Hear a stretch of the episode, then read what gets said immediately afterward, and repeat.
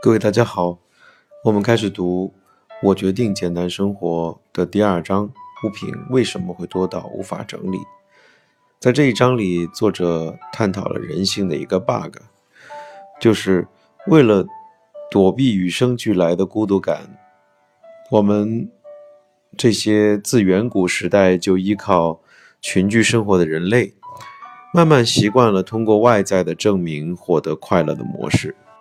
倾向于节约能量的人类，又选择了最快捷的，通过看得见的物品来快速获得价值感的生活方式，建立起来了一个物品到快乐的习惯。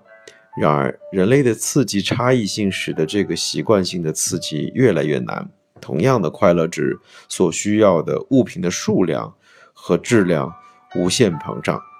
我们来看看作者是怎么来看待这个问题的：伤害自我价值的杂杂物。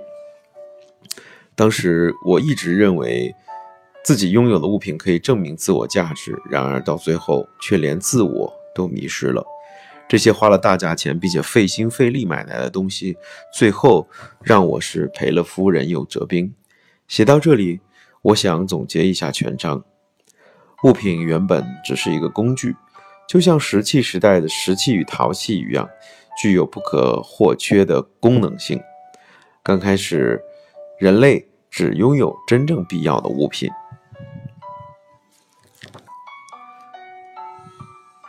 随着时代演进，社会变得越来越富裕，在不知不觉中，物品失去了它原有的目的。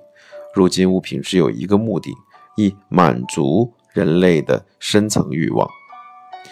确认拥有者的价值。人类属于群居行动的社会性动物，若不能够确定自我价值，便无法存活在这个世界上。最后，罹患抑郁症甚至自杀。唯有受到别人认同，才能获得肯定。自我价值除了显而易见的外在之外，还有内在价值。但内在价值很难展现，而且需要时间。由于人的内在世界不像物品具有显形状，每个人都能看见，因此透过物品就能迅速到凸显内在价值的目的。因此，透过物品就能迅速达到和凸显内在价值的目的。不过，如果过度的依赖这种方法，人会被大量的杂物所困住。而这些物品最终会取代拥有者成为主人。此时，人会陷入一种心理状态，认为家中的物品越多，自己就越多。于是，家中的物品只会增加，不会减少。当物品增加到一定的程度，接下来开始吞食物的主人。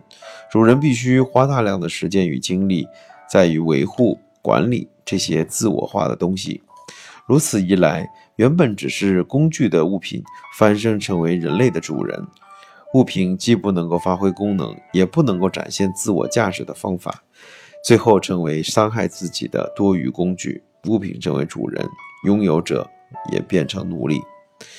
到了这个阶段，物品只会伤害拥有者，还会持续的进化成为抢夺精力与时间的凶猛怪物。